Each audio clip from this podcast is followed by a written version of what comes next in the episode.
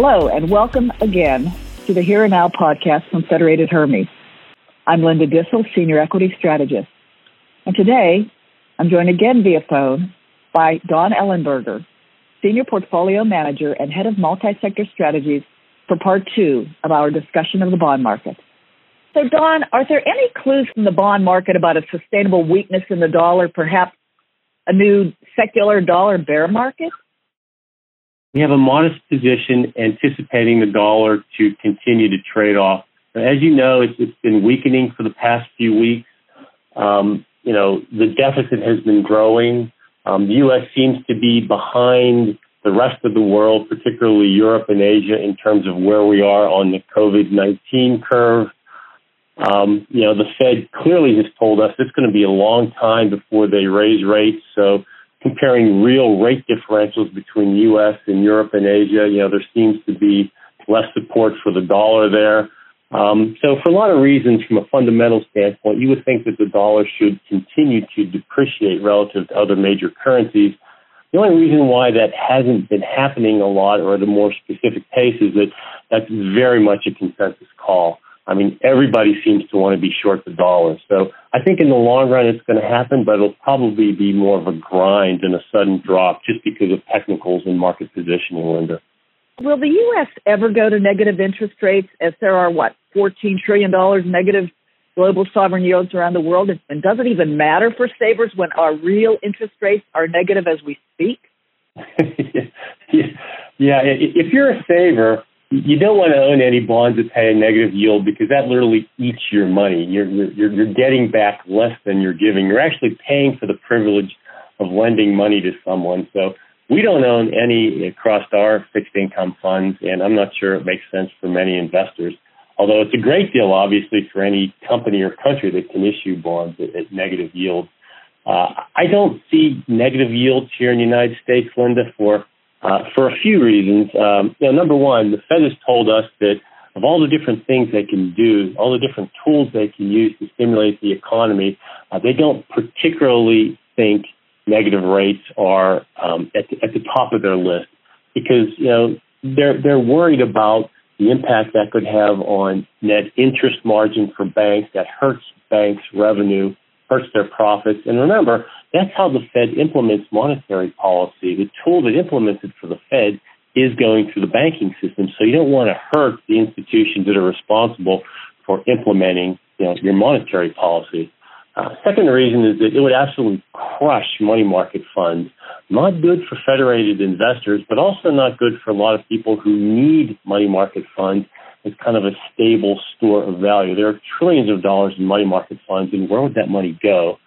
Um, and then I, I guess the third reason is, you know, we have seen countries in Europe as well as in Asia, particularly Japan, that have been employing negative rates across the curve uh, for a number of years now, and it hasn't exactly led to strong economic growth. They continue to struggle over there.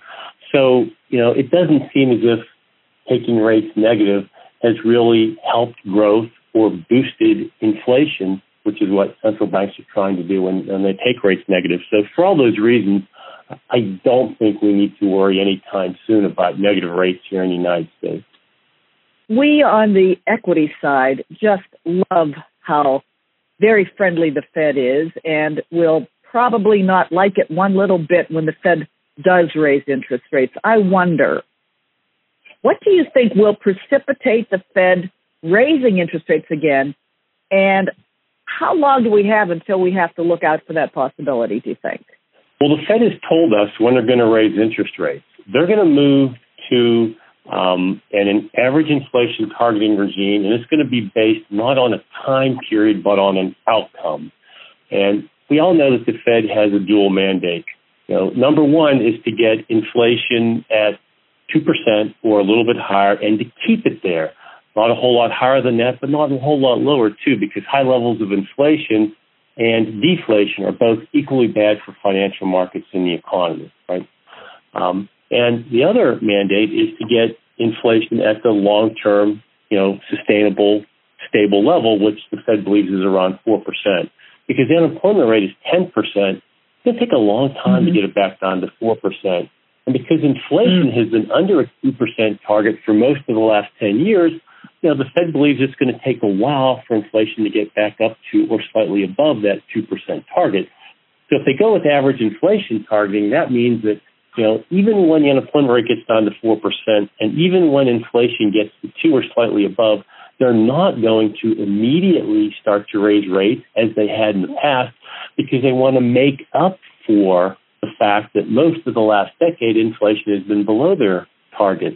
So if you believe what the Fed is telling us, and I have no reason not to believe them, the Fed has to do what they say because that's their that's the most important thing they can do. People have to believe the Fed's going to do what they say.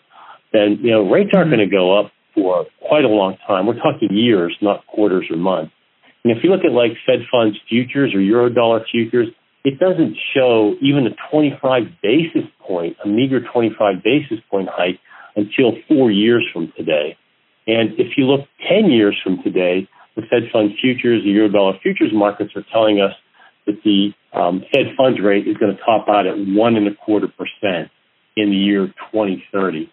So what the market is saying and what the Fed is saying, they're kind of consistent saying that rates are going to be low for a long period of time. And in my sense, and, and, and you're the equity expert, not me, but periods of low and stable interest rates tend to be very fertile periods for risk assets in general, whether you're talking stocks or corporate bonds. We know that the baby boomer generation controls 80% of the investable money out there, and we plan to live a long time.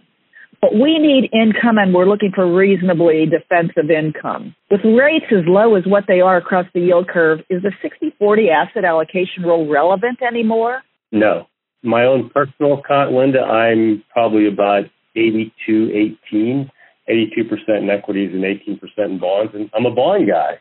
Um, so, yeah, if you look at longer term, um, studies have shown that the best prediction of total return for any kind of bond is its starting yield. So if you go back to the 1980s when yields were double digits, you did actually realize double digit returns in bonds.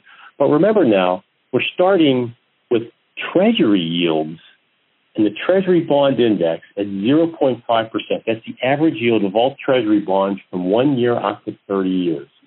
0.5%. So the best guess for the return of Treasury bonds into the future is not even 1%.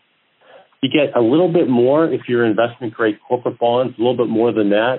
But if you're in something like the aggregate bond index or a core or core plus bond fund that looks like the aggregate index, now right now the yield on that is less than 2%. So the expectation in the future is that you're going to be hard pressed to get more than 2% out of bonds going forward. So if you need more than that to survive on, then yes, absolutely, I think you need to have a higher allocation to equities. And if we're right in our assumption that rates are going to stay low and stable for a long period of time, then I think that's the place to be. Crazy times indeed. So thank you so much, Don, and thank you to our listeners. We look forward to you joining us again on the Federated Hermes Here and Now podcast.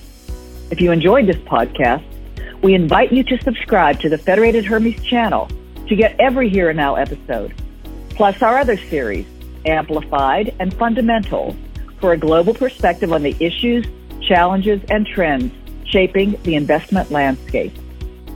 Views are as of August 21st, 2020, and are subject to change based on market conditions and other factors. These views should not be construed as a recommendation for any specific security or sector. Bond prices are sensitive to changes in interest rates, and a rise in interest rates can cause a decline in their prices. International investing involves special risks, including currency risk, increased volatility, political risks, and differences in auditing and other financial standards. Past performance is no guarantee of future results. The value of equity securities will rise and fall. These fluctuations could be a sustained trend or a drastic movement. Federated Investment Management Company.